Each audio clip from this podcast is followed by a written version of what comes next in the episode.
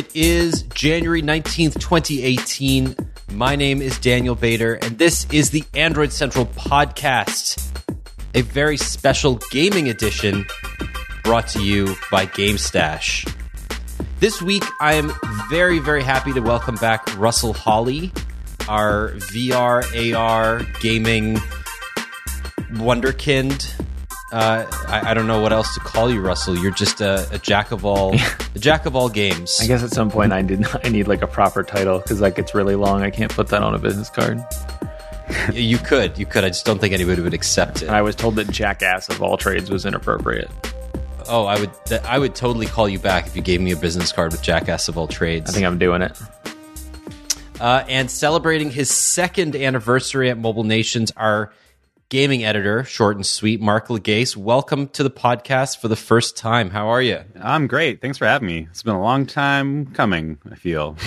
Yes, you've you've been you've been nipping at my ankles for a long time, saying when are we going to talk games? So yeah, uh, I felt like this was the the perfect time, considering that it's a little slow. There's a lull between CES and MWC, and actually, this is a topic that I've been wanting to talk about for a long time too, because gan- uh, gaming on Android is is interesting. We're in a, a I would say a very good place right now uh, when it comes to high quality games being released to the platform, but there is still a little bit of a stigma around the tensions between premium games, paid games, and free to play, which dominate the uh, the Google Play Store. Uh, in terms of revenue. So we'll get to that in a bit. But as always, we're going to start with some follow up and we're going to touch on some of the the hot news topics of the week. And I think the biggest thing that has been dominating at least our newsroom this week is a potential and now confirmed breach of OnePlus's credit card systems that happened now we know between November 2017 and uh, January recently, just just a few days ago. Um, and Russell, this this is bad. This uh, this is one of the worst things that we've seen uh, happen to a company that has done and had done to it some very terrible things. OnePlus says that forty thousand users have been potentially affected by this breach if they chose to buy a OnePlus phone or product on the uh, the company's e-commerce site. Uh, what do you think is going to happen now? It's it's such a weird thing because you know on on the one hand uh, this is a really terrible thing to happen to any company, but in particular, a small company. It's it you know can be truly damning to to have something like this happen. Uh, but OnePlus is one of those weird companies where their their user base is really they're they're devoted people. I mean, heaven help you for saying something bad about OnePlus on on Twitter or or in the Android Central forums. They will they will descend upon you. But uh, but the, yeah, this is this is bad. I, I want to hear something from OnePlus about what they're doing to make sure this doesn't ever happen again before I give serious consideration to you know to using them as a as a way to spend money. And I, I think that may be the more important detail here is that most purchases for OnePlus products have to be done on the OnePlus website. It's not like they have a tremendous Amazon presence or uh, or they're you know available in carrier stores or anything like that. This is you know when you want to buy something from OnePlus, you just about always buy it from their website. So, Mark, this is something that we've heard from retailers time and time again. A malicious script or some hack was perpetrated uh, on one of the servers that would then get in the middle of these payments and and essentially steal credit cards as Russell mentioned, you know, us in North America, we don't typically have to deal with this. We buy our unlocked phones from Amazon or Newegg or a very trustworthy e-commerce site, or yeah. we walk into a carrier store. Um, but how many people do you know that have purchased OnePlus products on the company's website, or are m- much more willing in general to buy unlocked products from maybe not as scrupulous retailers just to get a cheaper price? Like I've, I know just a small handful of people um, that that own OnePlus phones, uh, but yeah, I feel like this is just like a bad hit because I, I, I always talk like you know people ask me all the time like oh you write about phones? What are like the best phones? I always like to talk up OnePlus because they're a really interesting company I think. I like I like the phones they make but man it's gonna be like hard to to even bring them up in conversation now with like this because yeah like you say you can really only buy them for for now especially in Canada through through the OnePlus site. Um, and now it's like, I can you really even recommend their phones until like, because this is like their breach is is an issue with their security to some degree, but somebody maliciously went after this information too. So it's like they're the victims here, but and so are the customers, and so it's like it's just a hard, it's just a rough situation overall. Yeah, that, that's actually a really good point. Um, obviously, OnePlus is not responsible in the overarching sense of the word here. They are irresponsible in the sense that they left their server open to this type of script insertion. But from Yahoo to uh, to Target to Sony, yeah, Sony. Oh my gosh, Sony is still the, the biggest one. You know, this is not the first time we've heard of such a uh, of, of, such a uh, a hacker or hackers getting into a system like this. I think the really troubling part about this is, as you said, this is really the only place that people can uh, and, and many p- people can purchase OnePlus products, and that the, the sheer numbers, 40,000, mean that invariably all of these people will have to get new credit cards. This isn't some case of, oh, they may have gotten your home address, they may have gotten a few personal details. OnePlus has confirmed that basically anybody affected by this script has had their credit card compromised. And even if no purchases, illegal purchases have been made on those credit cards, those numbers are out there in some yeah. lists somewhere waiting to be sold or have been sold already. Yeah, it's. I mean, it's scary. Like I've I've personally been like very close to buying OnePlus phones in the past, but I haven't like the the latest ones. But man, again, it's just going to leave me wondering. Outside of like the main sites, you know, like Amazon or, or places that you buy things, or just your carrier, I've always kind of been a little upset that the, the sometimes the the selection isn't as good, but just knowing that my card's not going to get skimmed if I go to Telus or something and get my phone through there versus, you know, you just never know, I guess. And I'm, I'm so I feel like a lot of people are like a lot more casual with just buying things online from different like e-commerce sites out there these days because they're just everywhere that you never really you just assume that the security is going to be there and that nothing like this is going to happen but time and time again we just keep seeing that it happens so yeah and and russell this is th- this definitely has the potential to shake the reputation for a company that, as you said, is small, is growing, is uh, full of passionate, loyal users. But ultimately and realistically, this is going to blow over. We've seen it time and time again with companies. Samsung is the biggest example with the Note 7. This, you know, the Note 7 blew up. I mean, it was far worse than a credit card breach. However, they rebounded very quickly. I wouldn't even call that a rebound. Think, they, I, I don't even feel like Samsung uh, stumbled. You know, it was it was extraordinary, and I would argue that OnePlus's user base, much smaller, given is is more is more loyal. And I, I mean, some of the responses to our report this morning show that people are already defending OnePlus. Mm-hmm. Obviously, this is not. Uh, I mean, it, it's it's so tough, right? Because OnePlus, like every e retailer, um, employs an outside point of sale system to process all of these thousands of credit cards. They don't store the credit cards on their servers, but and, and those credit card details are transferred to those point of sale uh, to, to the point of sale companies with uh, encryption. But the script infiltrated the server before that information was sent and encrypted. So that basically is, it looks like it's a man in the middle attack where as you were typing in your credit card information and pressing submit, it was the, the script was essentially intercepting those numbers, siphoning, siphoning them off to a document somewhere, and then letting them go to the point of sale. Uh, it's, it's, it doesn't seem like it's all that sophisticated it's just unfortunate that it happened to a company like OnePlus. Yeah, and I mean, realistically, so, this is what happens when when security on this level is not a priority. You know, and and it's that can be said of any company that's not picking on OnePlus. one thing that the company's saying, obviously, we're very sorry. Uh, they're being as transparent as possible. They're also saying we are working with our providers and local authorities to better address the incident. We are also working with our current payment providers to implement a more secure credit card payment method, as well as conducting an in depth security audit. All these measures will help us prevent such incidents from happening in the future.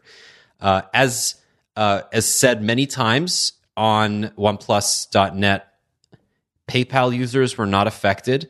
I definitely think PayPal usage if people are choosing to buy OnePlus phone in the future once this is resolved, I think PayPal usage is going to skyrocket because that is a much more well tested, much more secure, and I think just an overall better payment solution. For anybody that has PayPal access, I think they should use it. Or maybe by the time they get this fixed, we'll see a Google Pay button on their website. Ah, good call. Oh, that's a good. That's actually um, interesting. I, I, I forgot that Google had uh, had done this. I um I was really sick during CES, so everything that I wrote was has, just a blur. I've completely forgotten. I have no idea what I did. so bad CES. for you about that week. That was a very fun week. Um, so we're gonna move along and let's talk about some foldable phones. Mark, uh, do you want a foldable phone? Have you seen the movie Her? Is that interesting to you? I don't Does know. I, this? every every time I see a foldable phone, it just reminds me of like a Nintendo DS, and that's kind of like some cozy feelings from from that. But uh, I don't know. I've never had one in my hands to like actually see if it's if it makes sense. I could see it making some sense, like, uh, but it, I guess it would all depend on like the app support, right? Like, not all the apps are going to be supportive of this dual screen setup out of the box. So Or in uh, anyways. in previous examples, any apps supporting. Yeah. Yeah. So, I mean, it would be cool if, like, with the proper support, like, you know, I, I like gaming, and I feel like there'd be a, a whole bunch of really cool applications that game developers could use. But whether that would ever happen, whether people are actually going to buy them, it's kind of like with, you know, chicken or the egg. Like, are people going to buy these phones, or are people going to develop for them, or you know, which you need one to come before the other? So, Right. yeah. Yeah, so I bring this up because this week has seen a a lot of reports surrounding two potential or, or three actually potential devices. Uh, the the more well known Galaxy X. This is a company or this is a product that Samsung reportedly showed behind closed doors at CES to a bunch of uh, analysts. They are showing prototypes of this upcoming product. They've been teasing foldable devices for years as the next vanguard for mobile computing.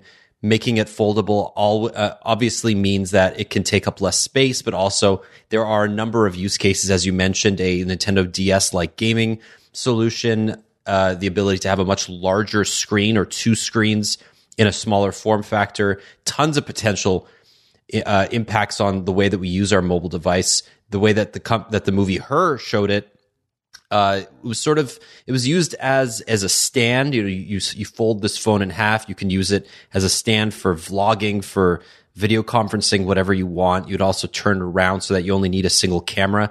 We've seen this phone sort of exist in the form of the ZTE Axon M, but it's a hot mess at and, and that's putting it mm, that, that that's a that's a compliment. It is not a good phone. It's it's got so many software issues as Mark mentioned. You have to build custom experiences for these two screens and ZTE just does not have the developer community behind it. It doesn't have the influence in the Android market to really make that happen. But Samsung's Galaxy X prototype seems to have both the design chops and the support of the biggest smartphone company in the world behind it. So that could make things very, very different. Yeah, I mean, uh, uh, just the idea of a bendable phone wasn't like just a couple years ago that like any bending of a phone was looked at as like the worst possible thing that could happen to your phone, and now we're just like inviting that. Like, I don't know. I feel like I'd like to see this in practice and like how reliable this thing is before like I could even buy into this because I I have a bad track record for breaking phones, and this just looks like it's going to be like an accident waiting to happen somehow. If there's a way to break it, I'll figure out how. So well, I don't know. Russell, I mean, you remember devices that curve the the the G Flex line from LG oh, is an yeah. obvious example.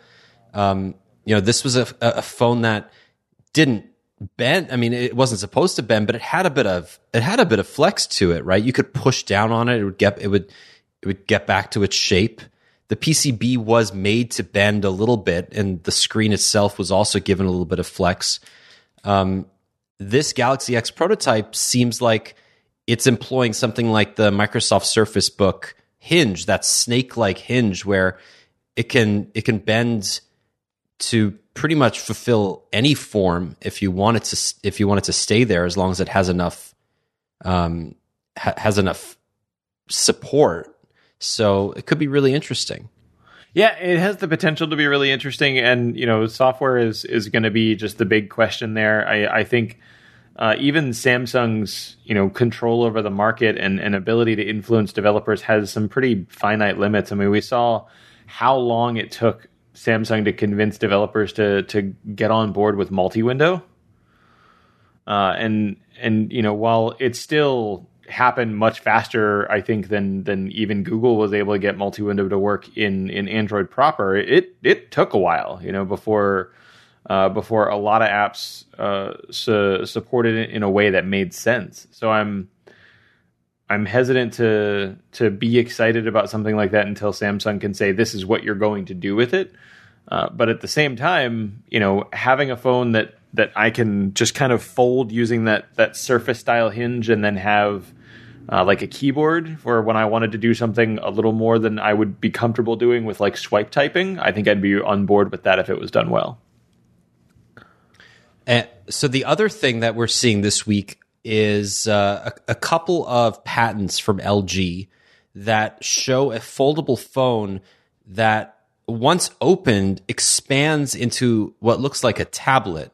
Uh, this is obviously not a product. It's something that all companies do. They patent ideas just to get ahead of them. They iterate on them. But what's really interesting is that both Samsung and LG see this as the next natural step for smartphones. Something that you know we, we've we've seen, especially with Android tablets, but the tablet market in general drop off significantly over the ne- of the last few years as phones get bigger and we realize that we only need one or only want one device around us at all times. Mark, do you think that this is the natural step for phones that you you know we're we're doing more work on them anyway we want them to be everything to everyone. We want them to be a tablet. We want them to be a laptop. And we've seen it this week with Project Linda from Razer, um, trying to use your phone as a conduit to do more and better work. Do you want this to be the next big thing? Um, yeah, I, I'm really interested in in this. I think it it makes more sense with like the price of phones rising as they are year after year. That if I can do more things more different ways with my phone rather than just use it like I have been for the last five years, you know, just I think that really just add like at least justifies in my mind spending like a thousand dollars or more on like a brand new device if it can like actually do more. Because every every year the, the companies say, oh, it can do more, but it's usually just you know something you just stick in your pocket, pull out. It's got a nice camera, a nice screen, but you know like these these drawings here, the renderings um, it's like a phone that folds out to be a tablet size. Like I can I can picture that. I, I, watch a lot of like YouTube or or Netflix on my phone. To have be able to like fold it out to the size of like a well, basically a tablet would be a really cool feature. And um, you know, and then even like the the the Razer uh, Project Linda that you're talking about, I I freaking loved that. Like just the concept of, and how they designed it all uh, but again, I don't think I would buy that unless that was bundled with the phone at the t- same time. I don't think I'd buy an additional accessory. But if the, the companies start just saying like this is how this you use this phone now, there's more ways. I'm all on board for that. I like it. So this is not something that's going to happen anytime soon. I oh, think yeah. we may see a Galaxy X type device in 2018, but it's more likely 2019. I also don't know if like with 3D, like with curved displays in general, uh, this is something that it, it it almost sounds like change for change's sake. Like we're just we're we're butting up the natural we're butting at the natural end of of what we think a slab of glass and metal looks like. You know, phones all kind of look the same. Are we just doing this because we need to change things because people are bored or because there's actual utility to be gained from this? I I don't know. I mean, it seems it seems like it could work. It seems like there's a lot of potential there, but right now that's to me all it is, just potential. Yeah, totally. I mean, I, I think it always just comes down to support from like app developers or if you can do if you can actually do things with it right like it's cool to have the the latest hotness but if it is just going to like look neat and not actually be functional in the ways that you're hoping it to be then it's kind of unfortunate right so So, one thing that we do know is that LG is not going ahead with what we thought or what it thought was the G7 this week. The company confirmed that it wouldn't be debuting a phone at MWC, nor would a phone in general be called the G7. That project has been put on hold. And we don't know what that LG flagship will look like. But there's a rumor that instead of launching a brand new product at MWC, the company may launch a refreshed version of the V30. Uh, the company's new vice chairman said in an interview during CES that it doesn't need to update its phones every year because people are holding on to their devices longer, that they don't see a need to iterate just for you know the sake of making a new phone and that they'll release phones when the time comes when when it's necessary. So russell the v30 is the best phone lg's ever released but there are some obvious problems with it especially around the cameras.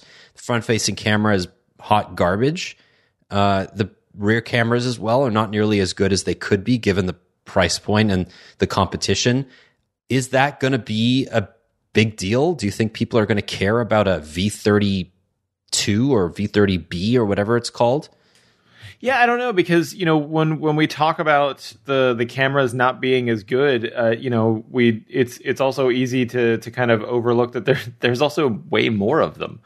Uh, the the wide angle camera, there are some people who just love it, like can't get enough of having that ability on hand without having to clip something onto the back of the phone. And LG seemed to really cling on to that, but it, it clearly wasn't enough to sell phones. So I'm I I would be I would be curious to see how they move forward in a way that addresses that. I think you know if if it means ditching both cameras so that they have one really good camera on both sides, I think that's going to really upset the people that are passionate about those phones right now. But it may be the better choice moving forward because, like you said, they're you know when they're, they're really kind of middle of the pack for just about everything when it comes to imaging. Right, exactly. So obviously, we also know the V30 screen pretty much the same as that of the Pixel 2 XL, which means wasn't really that good. Not saying it's bad, but it's LG's first stab at a really, you know, high resolution OLED display. My guess changes to the camera, improvements to the screen, per- potentially new colors. You release it as a special edition. You know, you could you could get a few new customers, but it, as I mentioned in an article that I in a, uh, an editorial I wrote this this week, I don't think anything LG does is going to have a positive effect at this point. The company is struggling to to get market share above 10% in the US. This has been a long time problem and it's not just for LG. LG is the poster child of a success and I say success in quotes, successful company mark that is it just can't compete with Apple and Samsung. It for for whatever it does. It's made two of the best phones on the market with the, the with the G6 and the V30 it just cannot get through to the average consumer. I, I don't know. Is it what, what's your opinion when you think about LG as a company? What could it do? Is it just marketing? Is it just is it just better software? Like, hmm. what do you think needs to happen? Yeah, I don't know. I, like when I think of LG, I immediately think of like either like appliances or televisions before phones. Like that's maybe that's I don't know. That's just like where my mind goes because I've seen maybe I had more experience using those than the actual phones themselves. And I, but like I think just in general, the only time I ever really see LG phones is if I'm in like a carrier shop and they're again it's always just like the the stuff I'm looking past when I'm looking at like the new Samsung phone or, or something else. It, it I don't know. It, it, the marketing seems like non-existent for their phone, at least from what I've seen in Canada. And I, I know some people that that lo- use their phones and love their phones, and they're good phones, but just the marketing and I guess just the trendiness of it just hasn't clicked. And and I spend so much time online in all these places where you would naturally see ads for for all these different phones, but I just don't I don't see LG in that space as much, and maybe they don't have maybe they don't they, that's part of the problem is that they they don't want to push too much into marketing because it might not work even still so but i don't know when you compare it to like the huge campaigns that samsung and apple always do whenever they have a new new device out people just don't know that there's like the, the v30 or the the g6 unless they go to their carriers and the the salespeople there push them themselves because i just don't think that there's they're just an unknown quantity compared to like like you said, they're a big company, but like their phone side of things is like seems second tier in North America. That's the problem. I mean, every single carrier has a good relationship with LG, but every single carrier has a better relationship with Samsung and Apple. Yeah. And and like that's really what it comes down to. If you want an Android phone, most people go for Samsung. Um, and if you have if you don't want an Android phone, you've already bought an iPhone. So yeah, this is uh, not going to change. LG can, I think, it what's what's really interesting, and, and as I noted in the uh, in the editorial, LG essentially is in the opposite position in the television market. It owns OLED TVs. Oh, yeah. It's got a way better reputation, and yet on the on on the phone side, it there's just because of the way that the carrier system works in North America, it can't catch a break. It's very strange. Russell, what kind of TV do you have? I have a pair of Samsungs, but I recognize that LG makes like when it comes to like the very high end, their their displays are just phenomenal. Well, I just don't want to spend that much money on a television because I'm yeah, I, I hear I'm you. bad about it. Like I, I can sit in a store and rationalize that yes, this twenty five hundred dollar television is the best television I could possibly buy, but I have four hundred dollars, so I'm gonna get this Samsung instead. Yeah, I get that. I I will admit I bought a LG OLED TV for Boxing Day because I was sporting a 2009, like a 43 inch Samsung LED or LCD from 2009, barely 1080p. This thing was a piece of crap, um, and it was time for an upgrade. but then I realized like I had to make sure I had a 4K box. Luckily, I have an NVIDIA Shield, so that was fine. Um, and and yet LG kind of uh, ruins the experience out of the box by enabling like what's that like true true motion or whatever Oh, yeah. they call it Yep. the It's Oh, it's, it's on so up- it's everything. so It's, on every television. They all enable it, and it's like there there are so many people. Uh, there there was a running joke. Who was that? I think it was Rian Johnson, the the guy who did uh, the Last Jedi. Uh, made a comment over Christmas saying, you know, don't don't forget when you go to your parents' house this Christmas to go and turn off True Motion on their television uh, because Yeah, it's it is absolutely. It's awful. and the, the the director of the last jedi is the person who should be you know well informed on frame rates and and refresh rates and yeah it just it looks so fake it's like um the hobbit in um in 48 frames per second you know when the first movie came out and everybody went to the theater thinking that 48 frames is going to be Oh. the next big thing it was such I was there. a terrible experience. I experience was there jarring. opening night, and I was so excited, and, I went, "Why does half of this movie look fake? It's I don't understand."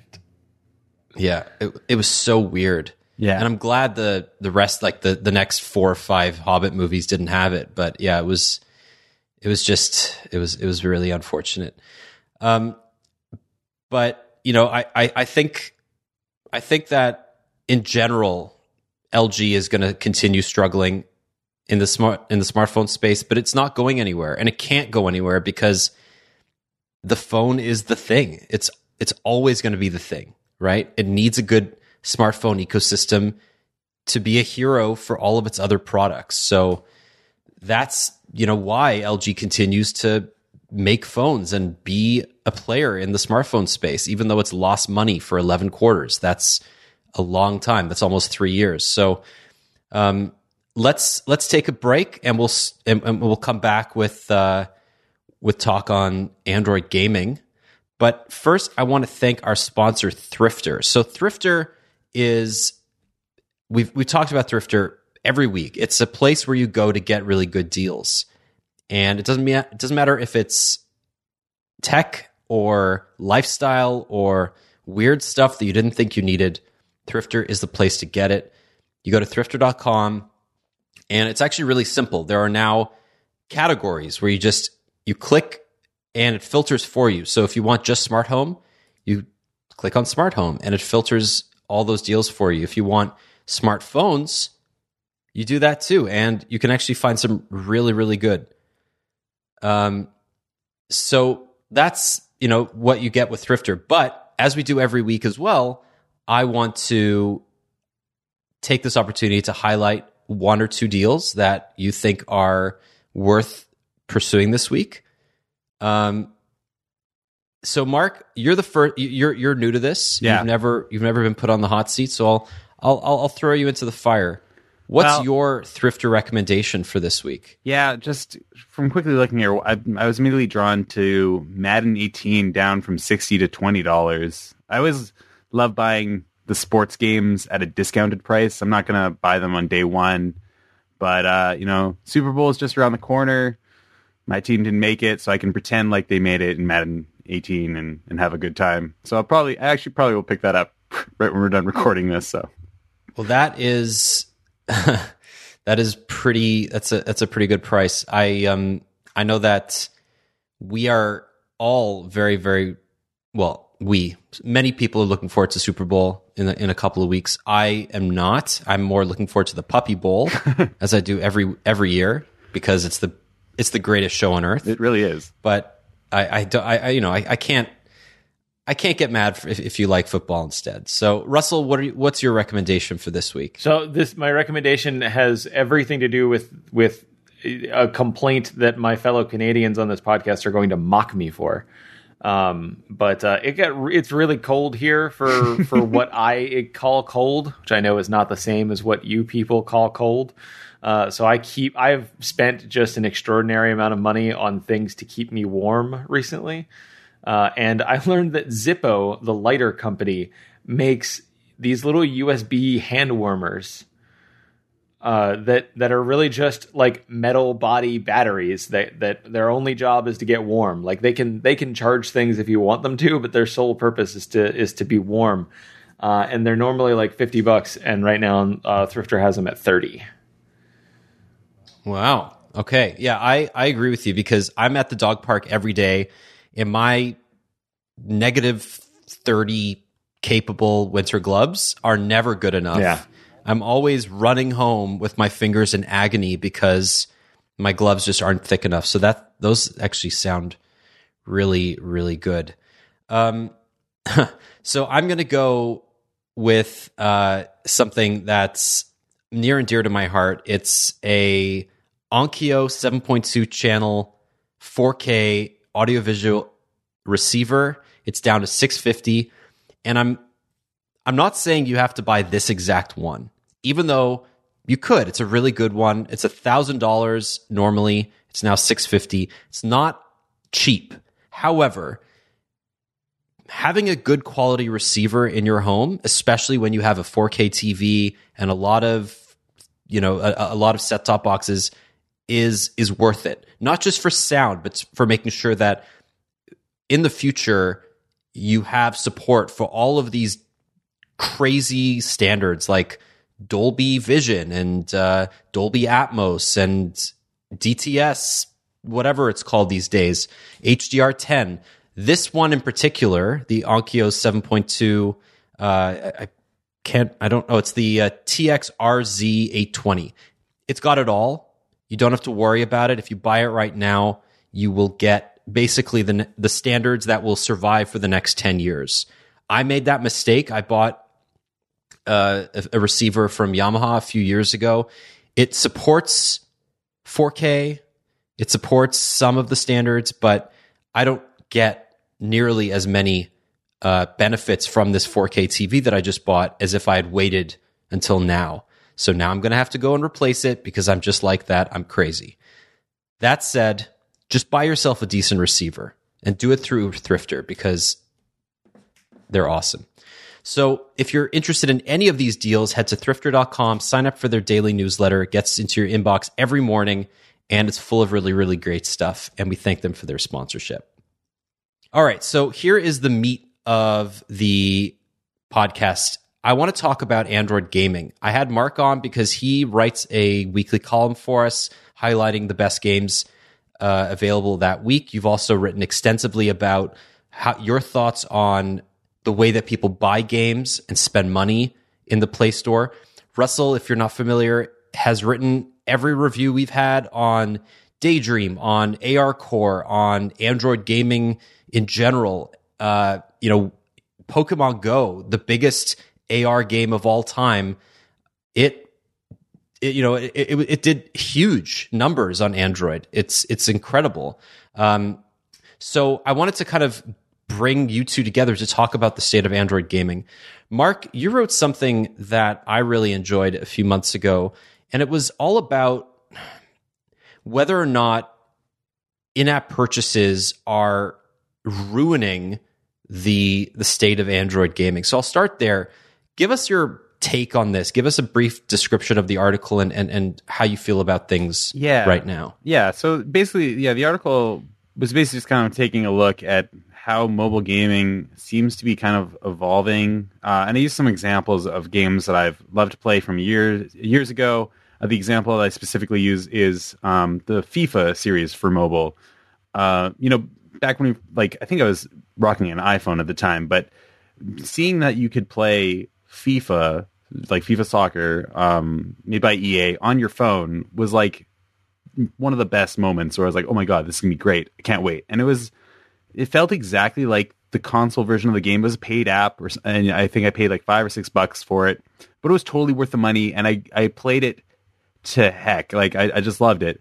But now these days, especially with bigger publishers like EA that in the mobile space, they they offer like the very similar gameplay in terms of you know the graphics are still great, the controls are still pretty good, but the way that you play and the way that you interact with the game is is changed so dramatically because it's they're, now they're free apps. So you think, oh great, I'm not spending money, but then the entire game is basically designed around these loot box or you know free to play models where you can play, you can collect your daily allowances that they give you, but at the end of the day, if you really want to be competitive in online play or you really want to progress faster and, and, and reach the heights of the game, they want you to spend money to buy things in game. And it's and it's way more money too than you would ever get if it was just a you pay right off the bat, like you pay your even ten dollars to get the game and then you just get the game.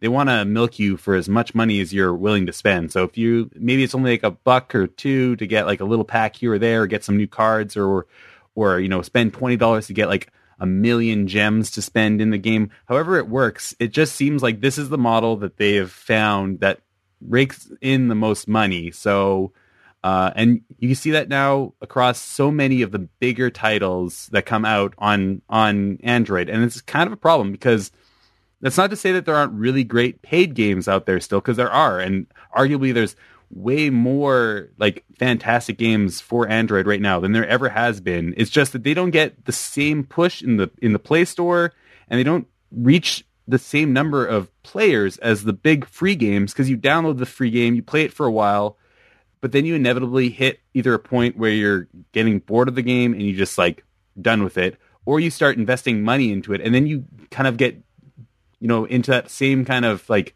lost uh, well, I can't even remember the, the the right phrase here, but you know, where you put in so much money into this game that now you're like, well, I'm I'm gonna keep investing because this is an investment now. Like it's not even a game. Right. People take it so seriously.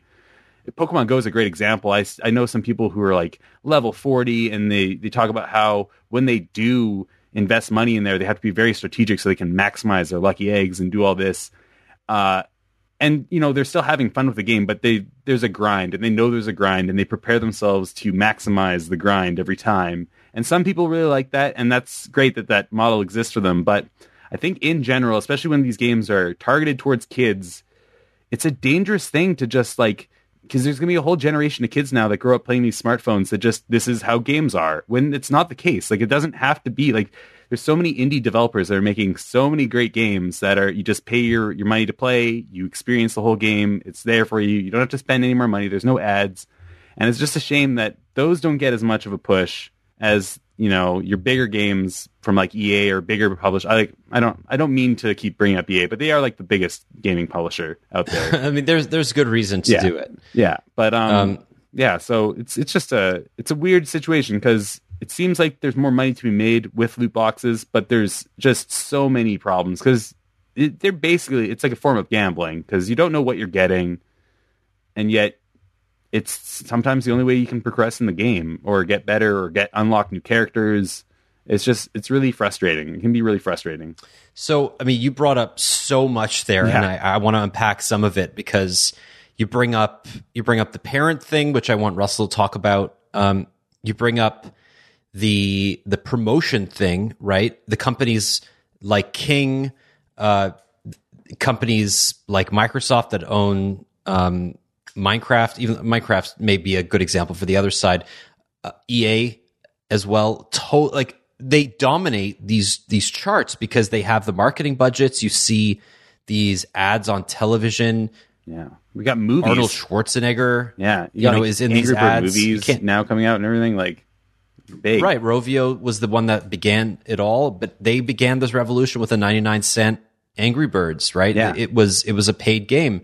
Um, Russell, you are uh, you're, you're kind of seeing this from both sides. You have you're a gamer yourself. You have the money to spend if you want on both premium and free to play games, but you're also seeing your kids playing games that you know they may be asking you to spend money on. What how do you balance it? Like what's what's your strategy around it? I mean, the, the biggest thing is to uh, to keep an eye on on you know what specifically my kids are playing and, and what it is they they feel like spending the money is going to accomplish. You know, my, my kids are real big into Roblox, uh, and the the most of the things that they want to spend money on on Roblox are are you know like like different costumes for their characters and things like that. So it's not like a not like a pay to win kind of thing so much as it is to uh, pay to differentiate yourself from from other people, and that is a little more obnoxious uh, from a parenting perspective because uh, you know kids don't always have the the greatest concept of money and and you know five outfits for twenty bucks is a perfectly reasonable thing uh, to to a nine year old, but yeah, so so they haven't really done too much diving into the you know pay for things that will make me better at this game aside from you know I if we're we're playing Pokemon Go as a group and they they you know they haven't done a whole lot of farming recently, so they need a couple of revives in order to keep playing with us like you know that day. Then uh, you know then then that becomes the thing. But a big part of that is uh, you know comes down to to kind of education with them. You know they they understand that games like Pokemon Go and some of the other games they have ways for you to earn that money in game, and so the the first stop is to see what you can do to to earn that money in game to not just immediately lean on uh, spending actual money to get it, and that has a lot to do with how I personally play. You know, I I caught a lot of flack on Android Central when I started talking about Clash of Clans a couple years ago. Uh, because there's a lot of people who deeply resent that game as being a, a pay to win game.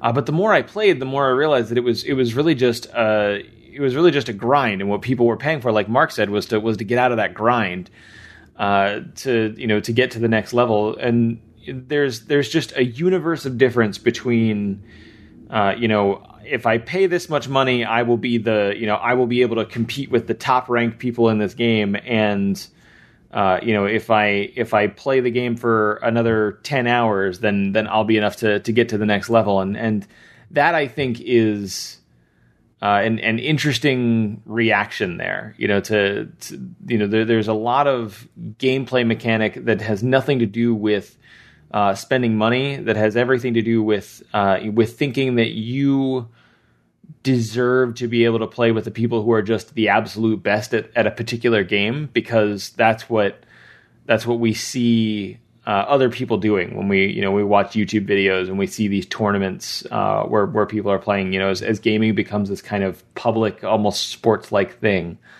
uh, then mm. then there's there's that there's a weird level of resentment for for people who are able to be you know the best in in a game like that uh, because there there's that immediate assumption. Well, they must have they must have spent a thousand dollars. It couldn't just be because they're a better player than I am. Right.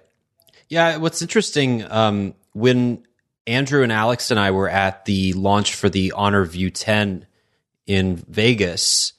The, uh, Honor had actually set aside a separate area of the facility for a um, Arena of Valor tournament. So they had invited a bunch of experts in in this game to play in real time, and they they were broadcasting these games on TVs around um, around the the the facility. But it was it was really interesting because I, I mean with with esports in general, right? You have big budgets being put into televising the you know the games themselves, but also cameras on the people. You know, your um, left hand on the keyboard, right hand on the mouse, or, or whatever orientation. Uh, people looking intently at these big laptops, and yet that doesn't necessarily translate to mobile gaming, right? You have this tiny little screen, people hunched over, looking at you know how to move their their little hero. Um, so you know, I think the the culture is a little bit different but at the same time, there's just so much, there's so many people playing mobile games, Marc, that the money is there. The incentive is there for a company like Tencent to try to reproduce League of Legends on mobile, right? And, and, and I, I think that is the kind of environment that's going to just push more and more developers to releasing games for free and then hoping that once you get sucked in, you're just going to put eventually hundreds of dollars into it.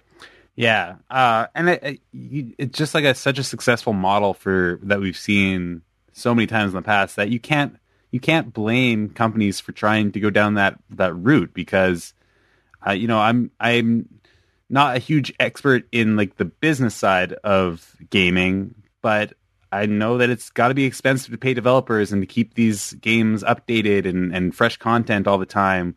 And if people are just spending you know five dollars to to to to buy the game the one time and you have no other way of just like getting more money out of them then you really just got to keep expanding your player base constantly or else you're going to plateau.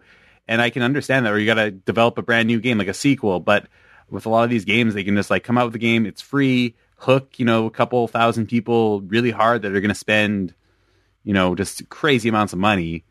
Uh, you know i've it's it's just crazy how much money some people will spend. And and sometimes it's you know you see the reports of like kids accidentally buying you know thousands of dollars of stuff.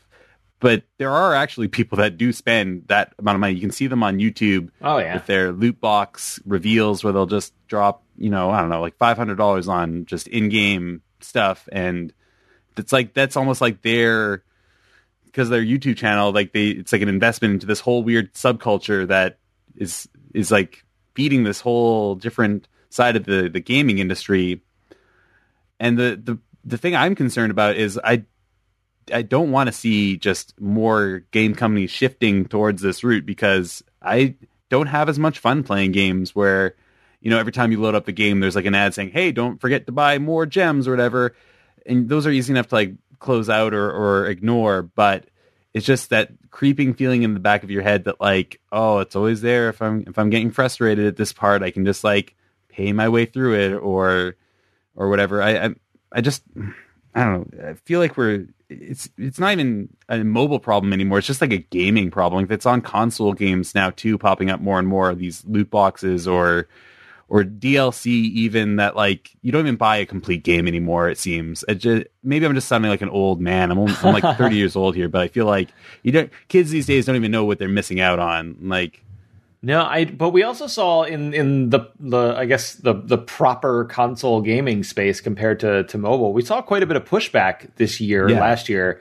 uh, against the whole loot box thing, and and also you know to your point about you know not releasing whole games, there was a lot of negativity uh, you know towards that happening with uh, with Destiny two this year, especially compared to uh, the the release of Horizon Zero Dawn, which was exactly what you're talking about. You know, like a like a full beginning to end game uh, that was just really good. It didn't rely on online gameplay or loot boxes or anything like that. Uh, and and yeah, you're right. It it is it is rare even in the console world for that to be like the default now. You know, because because a lot of it is just online gameplay, uh, and and so naturally seeing that in uh, and seeing that translate to the mobile space is is you know obvious because you know you're spending less time playing on a mobile uh, interface because it's it's all about that uh, that adrenaline cycle. Yeah, I feel like a lot of it has to to do with these bigger companies just staying like um, on on schedule with their shareholders on releasing these games on time, and and if that means that they have to release like a game and then like DLC three months later to complete the game because they have to hit these targets, uh, I, f- I feel like that's just you know kind of a problem with the industry itself.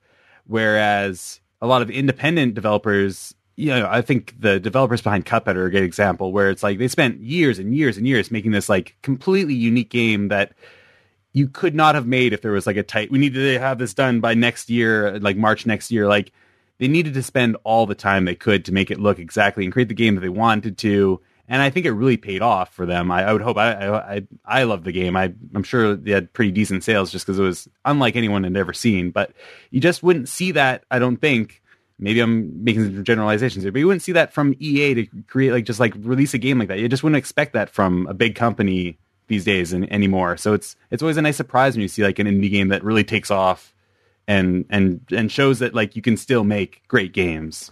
So I want to I want to bring this back a little bit to Android. I want to Yeah. I want to focus on the Play Store in general. So for years, Android has been derided for not having the same caliber of games as iOS, and it started all the way back in 2009 with the with Angry Birds. Angry Birds debuted on iOS. It didn't come to Android for quite a while, uh, and and the disparity grew and grew. And then somewhere, I think the last three or four years, that shifted, and A lot of that had to do with Unity, Russell, and, and the way that I think game developers were able to more easily adapt Android or iOS games to Android, but also the capabilities of the of Android hardware got much better.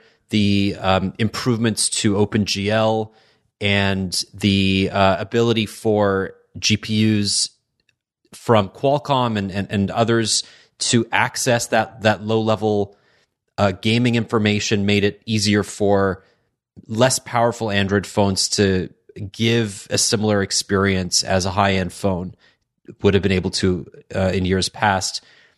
So now we're at a point where you know AAA games are released on Android, if not at the same time, then very similar. But for some reason,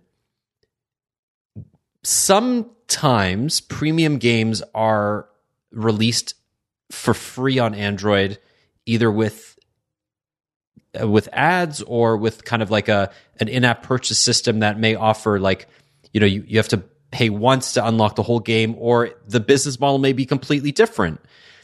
Where is that disparity? Like why is it that android users are still not given the benefit of the doubt?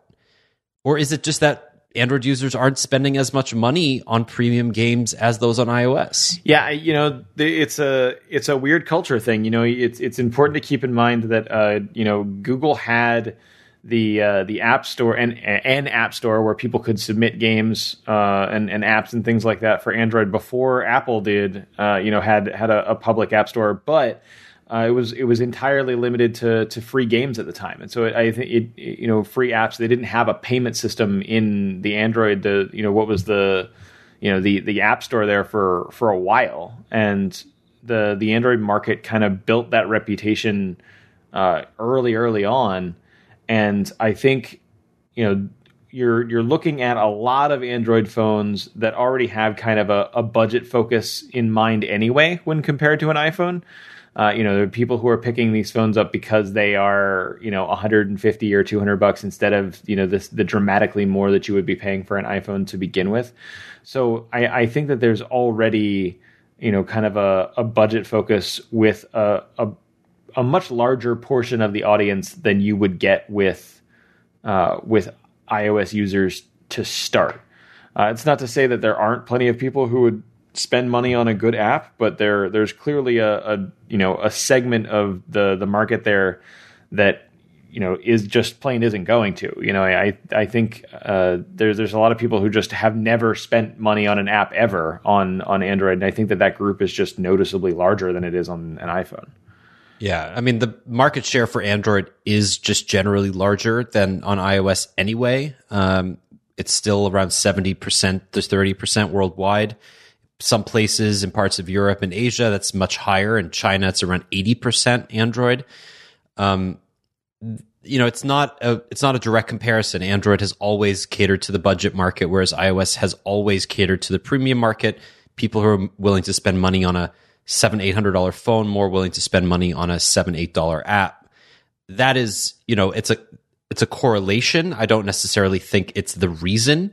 But Mark, you in your in your weekly column, you highlight a very interesting mixture of premium and free to play games. And the free and, and the, the free to play games that you do highlight week after week are ones that you say you don't need to grind. Yeah. These are high quality freemium games that don't require you to spend any money. You can, but you won't you won't enjoy the game less if you don't spend any money. Where where does a developer find that compromise? How do you build a game where you can spend money but you don't need to? I think it, I think it just comes down to the developers focusing on creating like gameplay first, like something that's actually fun to play and not just something where you're mindlessly tapping around the screen and things are happening, but you're not really fully in control of what's going on. And then there's oh, you know, then then just throw things to for you to buy. I think there's a lot of uh, you know when I when I'm looking for game new games to look at, when I download a game and I start playing it, usually within like the first couple of minutes, you can tell how this game's going to go down. Either it's going to be like, oh, this is actually pretty fun to play, and I can see where it's like, oh yeah, you can just wouldn't it be helpful to have more things or items here, and that's fine. And then there's other games where you're just like, this is all about funneling me towards buying in-app stuff here. Like I can I can already see there's going to be roadblocks very early on. Once like once you get through like the tutorial or something, then like the, you start seeing like those ads pop up for like, oh, if you need more coins, make sure you check in the store because you need more coins sometimes. And it's like, no, this is gonna be this is just gonna be constantly trying to to get me to to do that. So you can you can usually tell, and you, and you said sometimes too, where games you can play the first chapter or something for free, and then it's like pay to unlock the rest of the story. I think that's probably the best way because then you know that like you get a chance to, to play out the game for a bit if it's something that you like, that's great, and then you can help support the developer by you know buying whatever the next level is or the whole the rest of the story.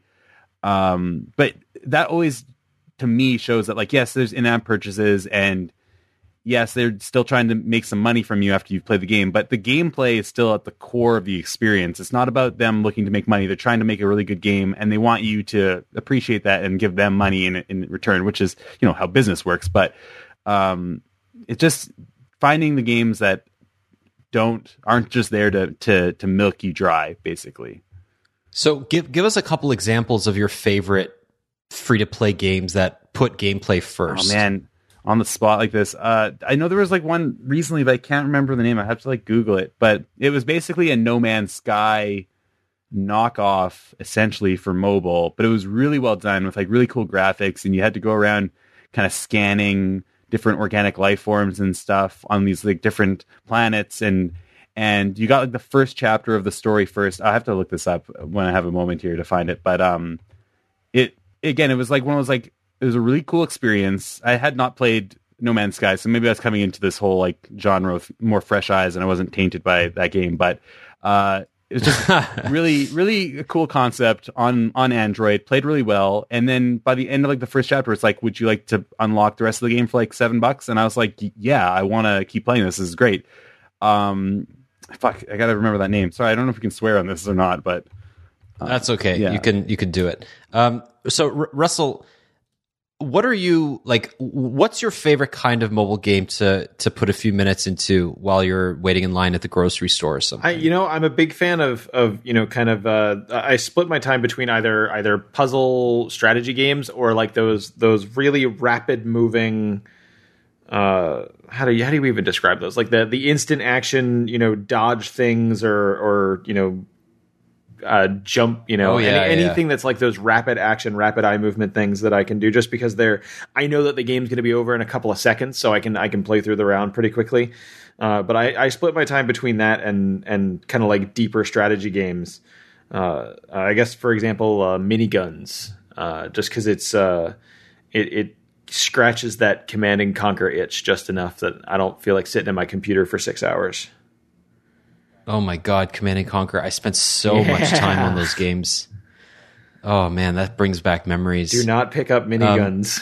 Um, I will definitely do that right after this. I, I I find that interesting too. There are some mobile games that try to recreate existing genres for mobile, right? We see this a lot, Marc, on platformers, right, where they they're either recreating games like Mega Man or something that actually have on-screen controls that are sometimes pretty bad, or they're knockoffs of those those really popular games and and they do quite well because they're built with mobile in mind. But there are other games and I and I I use threes as an example here because I love threes. I think it's such a brilliant simple game that's built with mobile in mind built with the touchscreen in mind that you know just transcend the genre entirely uh, Monument Valley is another great Oh, yeah. example I Monument think Valley is amazing. you know something that you really can't do on a PC. I mean, you can with a mouse and a keyboard, but it's it just the the the pinch to zoom, the the multi touch, the way that we use our phones in portrait mode. That game was built with a smartphone in mind, and those are the game those are the games that really I think resonate with a wider audience, and the reason that they're so critically acclaimed. Yeah, totally. And and kind of like Russell said, there's like two ways that I think people look at games. Either something that's quick to p- pick up and play when I've got some spare time, and then something that's like just really engaging that you can like play for as long or as short as you as you want, but that like offers something that's really unique to yeah to mobile gaming because it's yeah it's the difference between just having some really slapped on uh, touch controls for for like a platformer like you say uh, versus just a game that really intelligently uses the the touch screen in in ways that that really maximize it. Like um, like I mentioned, FIFA Mobile, they started using like swiping for passing and shooting and stuff, which just makes so much sense because you can like aim with your finger like that and stuff. And before like the first one, it was just like you know press the button to shoot, and it was it's just once developers learn that like oh yeah this is like completely different if i'm gonna bring this game over from you know pc or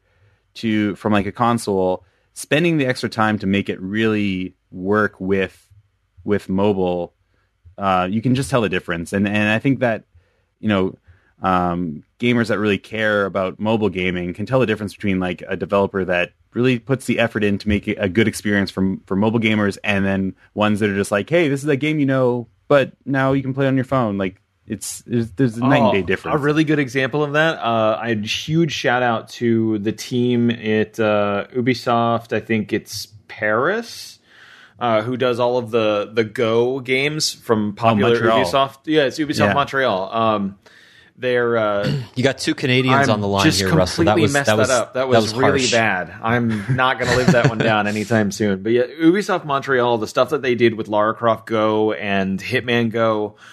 Uh, were just incredible because it was it was just enough to pull me into those games that I love playing, you know, sitting on my couch. Uh, but it was an entirely different gameplay feel. you know, for for each of those those games. It was they were both just so much fun to play, and yeah, they they they could have been standalone games that didn't have the Hitman or or Tomb Raider names attached to them, and still have been good games. But it you know Ubisoft knew that that was what was needed to to kind of you know pull people into that a little bit. But but it wasn't just a a slap together thing. Uh, you know, they they were standalone, just amazing games. Yeah, absolutely. That's a, that's a great ex- example of yeah taking uh, a franchise that we all know and love, like uh, you know either Hitman or Lara Croft or Deus Ex, I think is the last one that they did, uh, and then bringing it to yeah mobile in like a way that makes sense and actually like it ju- is justified through the gameplay. Like it's not just like because they did also I think whoever owns uh, Tomb Raider, I think they also have like the original games available for Android too. But like playing those on your phone versus playing Go, which was made for it, it's just it's. I tried playing through just the tutorial of the first Tomb Raider on my phone, and it's just a nightmare. I don't know why they even bothered to do it. It's like almost unplayable. I, I have to say there are some remakes that are worth pursuing. Oh, Do it. And it does it Are you gonna, are you gonna you gonna drop Myst? I love. I mean, Myst makes sense, Oh, right? yeah. Because the the team that recreated Myst um, spent a long time doing the mobile version, and they they actually worked with a mobile developer on it, um, and it, it looks amazing. Like it it looks great. It's my God, like the Myst. The the story of Myst is so interesting because they've re- they've remade the game like full on top down, bottom up remake like three times. They've rebuilt the assets from scratch for HD screens back in the late 2000s, I think. They've done it for, they did it for iOS, which was a completely new remake. And then for Android, they took the iOS remake and then they optimized it again for HD displays because the original iOS version was built in like 2009. So they redid it again and then they brought that one to Android. So amazing. But no, I was going to mention, um, Oddworld. Oh, yeah. that's, the, Oddworld's that's, a good that's the one. one. Um, you know, those games, The Stranger's Wrath, I think, is the new one that just came out. Or no, no, no, New and Tasty. Yeah. So New and Tasty's the basically this is a really interesting one. So it's a ten it's a, it's ten dollars in Canada. I think it's about what seven bucks in the US, and it is basically a remake of the original um, Abe's Oddysee, and it was built with mobile in mind. But this game is not meant to be played on low end devices. So this is this is a remake that uses the high end hardware that are that's common now in Android phones to its fullest. But it also says, listen, if you have anything that runs old hardware, you should not be downloading and playing this game, right? You should have this is this these are the, the requirements. A 2 gigahertz dual core CPU, 2 gigs of RAM with at least an Adreno 400 GPU or an NVIDIA Tegra K1 or a, a, a Snapdragon processor with or an Exynos processor with an ARM Mali T7XX or a PowerVR Rogue or Intel HD graphics. Like you need hardware for this, right? And I think that's what we're seeing. We're seeing some developers really embrace this idea that smartphones are very powerful computers in our pockets that are capable of playing these games.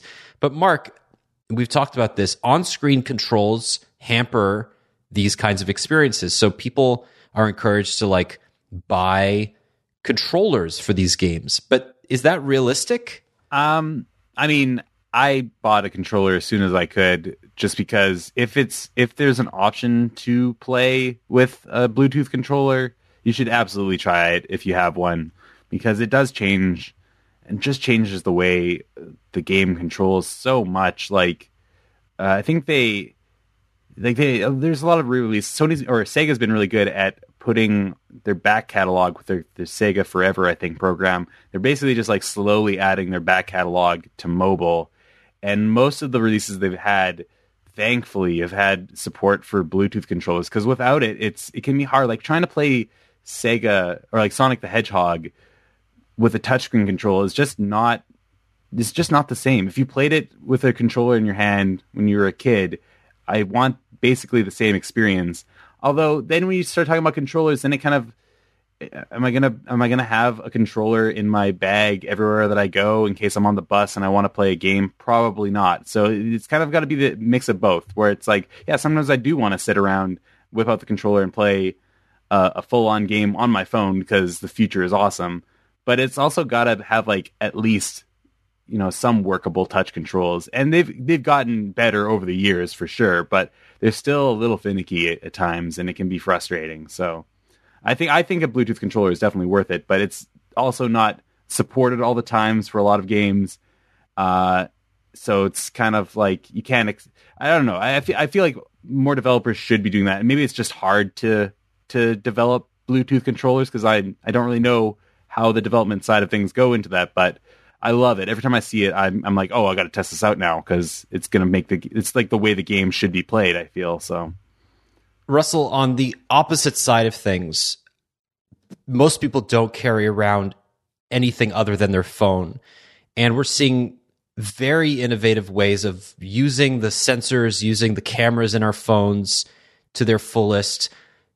I'll bring up it I'll bring it up again. Pokemon Go was a sensation, is a sensation still. Hundred like hundreds of millions of people still play this game. It uses AR. Um, it it uses our our GPS. It uses many of the sensors in our phones. Is this the kind of experience that we can expect from AAA games on phones going forward, or do you think that they'll always sort of be sequestered to, hey, I'm on the subway, I'm just going to play a few rounds of dots or or you know uh, Clash of Clans or something. Yeah, I don't know. I think this year in particular, we're going to see something pretty interesting when it comes to that that push forward. Uh, for a couple of reasons. The first, uh, there was this thing that happened. Uh, our iMore colleagues had a had a moment of brief panic uh, a couple weeks ago when someone uh, uploaded uh, like a like a cobbled together version of Cuphead to yeah. to the App Store. And like for, for like an hour, it seemed like this was a legit version of Cuphead that was in the App Store uh, which was which was huge because it was this you know this massively popular Xbox game that a bunch of people said, hey, this looks like it could be on you know the the looks like it could be on a phone. Uh, and and the reaction was just tremendous. It just in that hour before it was discovered to be this kind of uh, arbitrary thing that got pulled down. Um, and when you combine that with uh, the the insane portability of the Nintendo Switch, uh, which has just gotten really really popular over this last year, I I see it out in public uh, uh, way more often than I thought I was going to, and not just because I don't I don't ever leave mine at home.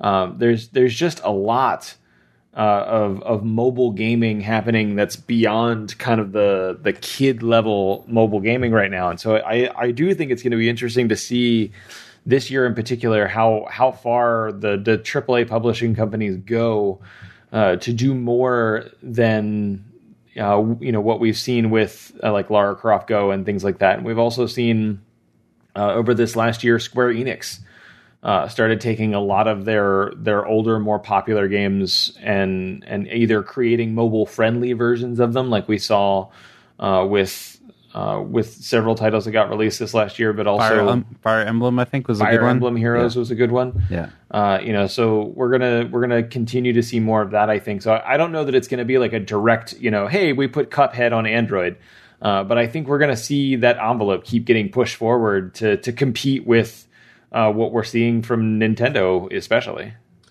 I mean, the, you bring up the Switch, which is the most popular console in the world right now Nintendo's best console in 10 years. It's making games that people could have only dreamed of playing on the go uh, a few years ago. Mario Odyssey, Zelda, um, Breath of the Wild. These are experiences that I think people have been clamoring for on mobile devices since smartphones existed obviously that tactile experience is important, but it also comes down to many of these games are purpose built for this form factor. I mean, they're all built for this form factor, right? Um, but at the same time, we see the we see people wanting to use their use their phones to play more kinds of games um, you know, with with more people than ever before. I was at a Christmas party a few weeks ago, and the Jackbox games were pulled out. Yeah. Um, they're supported on almost every platform, including Android TV. These kinds of social games, Marc, smartphones are perfect for. Right? You've written about these Yeah. this many many times, um, and we see this not just in person, but with the latest phenomenon, HQ Trivia, which came to Android at the beginning of the year. This is a real time trivia game that everybody, I mean, it's uh, like a million people now are playing it at 3 p.m. and 9 p.m. every day. What's your take on this? The smartphone is the it's the logical next step, right, to these kinds of live trivia experiences because we have our phones with them wherever we, uh, our phones with us wherever we are. But is this going to be a trend that abates, or do you think this is the new normal? I, I got a feeling this is going to become like the new normal. Like, because HQ Trivia obviously was the first and kind of broke out on the scene out of seemingly nowhere late last year on iOS. I busted out my old iPhone specifically so I could start playing that before it came to, to Android. And it was like, it, there was like no other apps installed on this phone except for HQ Trivia. It was just like, that was it. uh, but uh, yeah, I feel like they really started a trend because there's now, you know, I think there's three apps that I'm aware of now that offer this sort of live trivia style gameplay. Uh, and you know, like you said, a million people tune in on like a Sunday night to play this with their friends and family and you know not everyone knows about it still yet but it seems like those that do are like obsessed with this. And it's again it's a game that's free to play. You can actually win money too which is always kind of nice. It's kind of a rare flip here but you know i guess the, the the two the things that you always have to ask yourself is one how is hq trivia making money on their end? Because it's a business here obviously. So there's got to be either funding that's gonna run out at some point if they don't start monetizing this. And just like two where where is this gonna go? Like is this just gonna be a thing? Like hq trivia is just gonna be a thing that everyone plays daily like and that's just gonna be the new normal? Kind of like a black mirror episode? Or like ah, i don't know. I, I would love to see more more competition and more like worthy competition or different style of games showing up.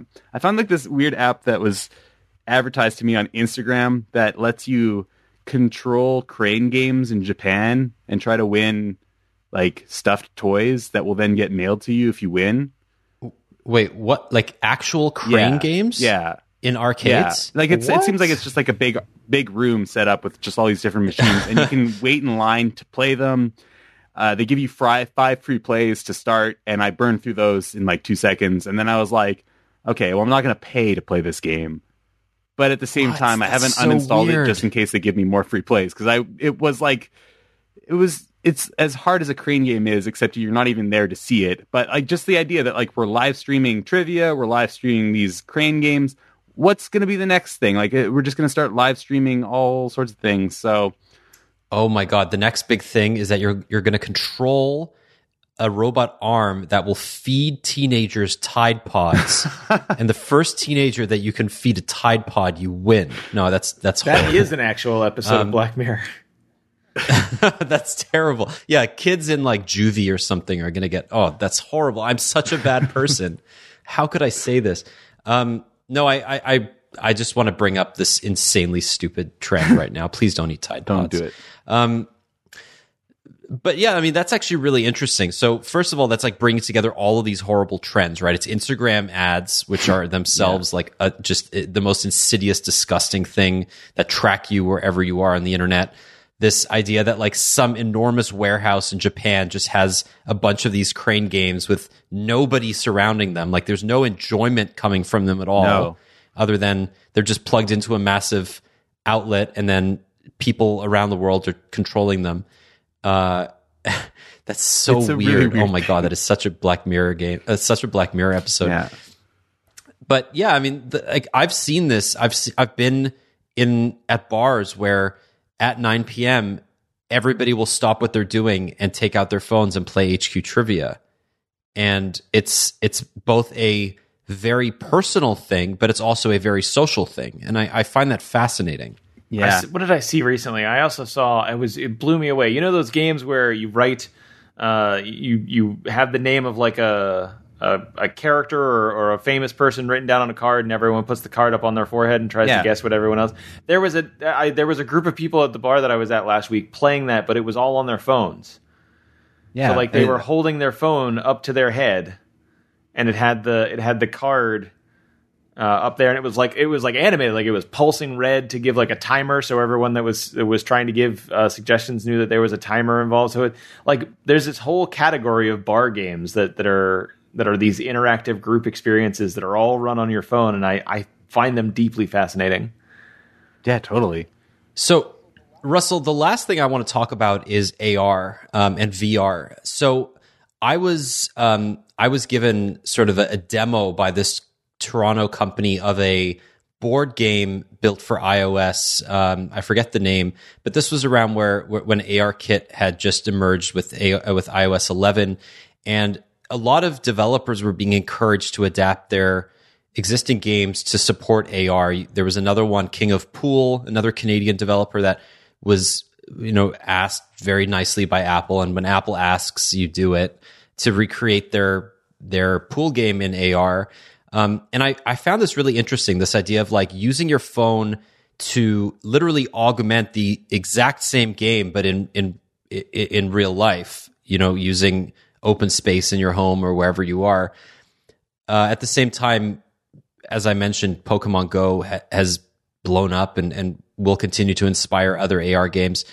Uh, where do you see this trend moving with with AR in particular? But do you see the the bulk of gaming moving to this in this direction? Definitely not. No, it's it's actually been a really slow burn on on iOS. It was it was you know this really impressive game demo that we got when Apple first showed off AR ARKit on stage.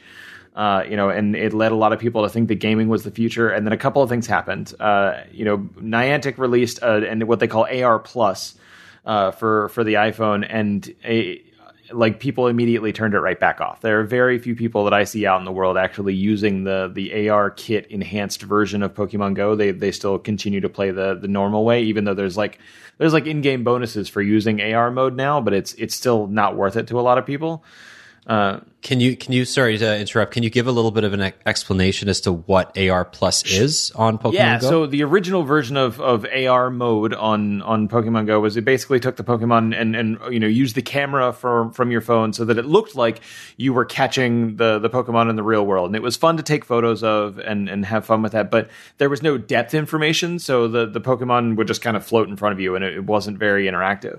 With AR Plus, it uses uh, uses ARKit to and eventually ARCore uh, to grab depth information so that there's there's an actual set distance that that creature is away from you. Uh, and and they they create uh, the the Pokemon style tall grass for the the character to to hide in, and you can physically move closer to the the Pokemon in order to get a better shot at catching it. And if you sneak up on one of these Pokemon using this this mode, then you get what's called the Expert Handler bonus where you you gain uh, you know in game experience and and Stardust and things like that for for doing this you know going through the the process of sneaking up on this character to to catch it. Uh, but it's it's really kind of complicated because you first have to give the phone the depth information. It doesn't just immediately start working when you turn on uh, the the the depth mode. Like everything else that runs in AR on our phones right now, you have to do this kind of rotation thing with your phone where you kind of you kind of move in a circle uh, so that enough depth information is given, you know, to to create that that map. And uh, if you if anyone has ever used AR stickers on uh, on the pixels, it's that same process, you know, where you have to kind of move the phone around a little bit, and then it gives you that grid, and it says, okay, this is where you can start placing those AR stickers. It's a very similar experience in Pokemon Go right now. Yeah. Oh, I, I mean that's a really good point, right? Google is also trying to use ARCore um, to essentially gamify many you know static experiences but there's there is definitely a gaming element to everything in AR even if it isn't explicitly an, an a, a, game um, and we saw this a lot with Tango early Google mm-hmm. Tango demos that informed where ARCore eventually went and Tango was recently canceled and most of the resources will now be put into ARCore um, and, and just uh, just to sort of finish that thought, Russell, what about VR gaming? You know, we saw this a little bit with with Daydream when it debuted in late 2016. That's also, I would say, slowed down from my perspective. What's the state of gaming in in VR? I gaming is is really the only thing that people are doing in VR, you know. And when it comes to the larger headsets, uh, you know, the the HTC Vive and Oculus Rift and, and PlayStation VR, they they've continued to grow uh, at a pretty significant play, pace. I mean, the what Sony has done with the the PlayStation VR as far as popularity is is just dwarfed what anyone else is doing uh, in in VR right now. As as far as the mobile headsets go it has slowed down a bit. You know, we haven't heard as much about you know big games that are coming out uh, to to play. There's a whole lot less in the way of uh, exclusives uh, across this, which is a, a, pretty significant difference from say a year ago when when Google was you know pretty regularly announcing that there were you know new things coming to to Daydream. There's still lots of apps that are that are released on an almost weekly basis uh, that that do a lot of really cool things and, and games that are a lot of fun to play with, but. Uh, it, there's there's been this pause, and I feel like some of that was probably Google pausing for Daydream standalone. You know, now that we have a Daydream standalone headset from Lenovo that was announced at CES, uh, I feel like we're we're gonna you know see a separate push you know towards that. Uh, and and Oculus is likely doing the same thing with the Oculus Go headset, which is this kind of you know separate Android based uh, you know headset where it's it's all this very cheap Android hardware inside of this headset uh, with with its own set of games. So I I think it, you everything's kind of in this weird holding pattern because of that, and that that may be why it feels like things have slowed down a little bit. I'm, I hope that it hasn't you know just slowed down a little bit because people have stopped buying them. I I don't think that's the case, but Google and Oculus both are very cagey about releasing those kinds of numbers, so it's a, it's a little difficult to track. Um, you know, before we end, I do want to take a moment to thank our second sponsor. And this is not, you know, it, it, it's totally coincidentally also a gaming focused sponsor. And, and, and Marc, you know about this service. Uh, this is GameStash. And we've spoken about GameStash a bunch of times on the show because it's a really easy and cheap way to play hundreds of Android games, premium games, and free to play games that have become premium games by eliminating all those in app purchases for $4.99 a month. So you get great games, new and old, that are available on the Play Store, and you spend $4.99 per month, and you can play as many of these games as you want. Uh, Badland is a great example of one of these games that you would pay for on Android on the Play Store and uh, you get the you get access to the entire Badland, which has been updated for years. It's still one of the great great Android games. Uh, in addition to new ones that are that are uh, introduced every week.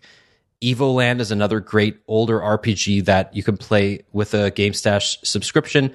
And as I mentioned last week, all the new Mega Man and Tomb Raider games, yes, even the ones that have a couple, you know, problems with their controls. yeah uh, you could find out for yourself. Those are also added recently. And if you want to try GameStash, you could do it for free for 14 days. That's two full weeks by going to gamestash.com slash acpod. That's gamestash.com slash acpod. And as always, we thank them for their sponsorship. All right, so we're going to end uh, the ga- we're going to end the podcast this week with some recommendations. So, Marc, let's start with you. What what are the, some of the games that you are absolutely loving right now, and you would highly recommend. Doesn't need to be premium or yeah. whatever, but the games that you just can't stop playing. Well, first off, I just wanted to to go back to the point I was talking about with the No Man's Sky game, which is one of my games I recommend. The game's called Morphite, and you can play for free and then unlock the full game with no ads uh, with an in-app purchase. Definitely worth checking out. Um, it was really cool, and I played it. Uh, but most recently, um, I'm still obsessed with uh, Bridge Constructor Portal, which just came out at the end of last year. It's like the bridge constructor game where you try to build a bridge across this thing, except it's been thrown into the Portal universe, and now you have to contend with, you know, using portals and all the crazy gels and the the turret bots that you find in the Portal series. It just adds a wonderful layer of like like complexity to what's already a really fun game in like Bridge Constructor. Uh, it's a premium game, so you you pay for it, and then you just you know try your best to get through all these test courses Um, just one of the best surprises that I've played in the last little bit. I love it. And and funnily enough, actually, if you look at the top charts on the on the Play Store, Bridge Constructor Portal is number three, at least where I am, in terms of premium games, which is pretty impressive considering that the the ones in front of it are you know the the the most popular games in perpetuity, Minecraft and Geometry Dash, which have been there forever. Bridge Constructor Portal is number three, and and it, it's a awesome game, Yeah. awesome, awesome game. Um, Russell, what about you? Well, I talked about it earlier. I'm s- I'm a huge fan of uh, Mini Guns right now. It's it's a really simple, you know, kind of a, a s- very s- I don't want to say dumbed down, but simplified, you know, kind of tactical strategy game where you have, you know, you, you can pick a bunch of different troops and you can send them across the field. The, the goal is to blow up the other person's base. Uh, it, there's there's a fair bit of resource management that goes into into the game and, and kind of uh, impulse strategy. It all happens on the screen at the same time. So there's no like pinching and zooming to other parts of the map. So you, you have you know, kind of a short amount of space and you really have to learn how the, the characters work and, and how to, you know, send them different places in order to build different strategies. And because the game is built around three different armies that all have kind of different strengths and weaknesses and, and your character, you as the general kind of rotate between these armies, you're, you're actually building three separate forces uh, that that you kind of have to to tweak until you get to to your play style, and so it, it gives me. Uh, you know, it, it gives me a lot of joy to to go through and and build these little armies and and you know take out a whole bunch of other people that are playing, or just be mercilessly crushed when I I you know get someone who has been playing the game for far longer than me. Yeah, that that sounds intimidating. Um, but but really awesome. I I definitely will be downloading that. Um, well, okay, so mine is it's a little little different. It's a game that uh, is um, it, it's it's called Really Bad Chess, and it's one of those games that you don't think you're going to like, and then you play it once and you're completely addicted to it. The way it works is basically it takes the game of chess. If you've ever played chess, uh, it's quite difficult, especially against very intelligent AI, and it throws all the rules away and lets you randomly generate boards full of very powerful pieces. So you can have like three queens and four bishops. Um, and this completely changes the way that you play chess because your opponent does not have the same number What? of those pieces. It's so That's weird, and yet it makes sense when you play it I'm gonna have to check because the rules are the same, right? You still have to get your king, the other person's king, in checkmate. Um, and with playing it, you get um, uh, higher difficulty levels, and you only have one queen against their two or their three. Uh, it makes you a better chess player, but it also just takes the stress out of chess because chess chess is a very rigid game. Rules are everything, and by removing a lot of those restrictions, it kind of allows you to lose without feeling bad about it. Um, this is from the the same developer of uh, I want to say um, so it's made by oh uh, Zach Gage. That's the guy. So Zach Gage is an amazing indie developer. He started his his uh, career making kind of iOS puzzlers, and he made one of my favorite games. It's called SpellTower. I still play it all the time. Uh, he made a game called Ridiculous Fishing, which is another really simple yet really rewarding game. And or he didn't make it, but he co-made that one. And um, he also made something called Sage Solitaire, which is another awesome variant of um, of a a a game that everybody knows, right? Solitaire. So highly recommend it, and it's available for free on the Play Store, and it's awesome. So yeah, any other recommendations before we go, guys? No, I think I'm good over here. I'm surprised you didn't bring up uh, Death Death Road to I Canada mean, because that game's Yeah, amazing. that that's another game too. If you if you're down with paying for premium games, Death Road to Canada, uh, if, it's like a roguelike zombie survival game where you try to make it from the states up to Canada to avoid the plague of zombies that are everywhere, and it's just yeah. There's a lot of replayability in that game. You just keep every time you die, you just start over with a fresh character, and it's a new adventure every time. It's really fun. Yeah, it's it's awesome.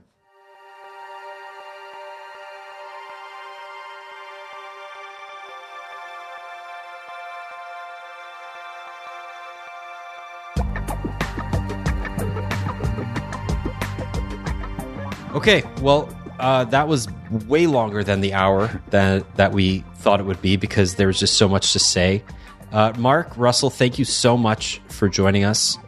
This was uh, really really fun. Yeah, it was good. Marc, um, where can people find you online if they if they want to learn more about you? Oh yeah, um, mostly on like Twitter. uh, Mark the Gates eighty eight on Twitter uh, and Instagram. If you want to see a bunch of pictures of my cat and my parents' puppy and stuff. But yeah, mostly the Very Twitter. cute. Yeah. Okay, awesome. And and Russell, what about you? I am at Russell Holly on everything. Yes, you are. Um, my name is Daniel Bader. You can find me at Journey Dan on all the things. You can find all of us at AndroidCentral.com. And uh, you can find that puppy in my dreams because I love dogs. Um, you, what's your dog's name, Russell? I forget. May Reed. May Reed. Got it. Right. Very cute. Um, that's it for us this week. We will be back next week with a regular, lots of news, lots of cool things uh, run up to MWC podcast. Thank you so much for listening, and we will see you then. Bye bye. Bye.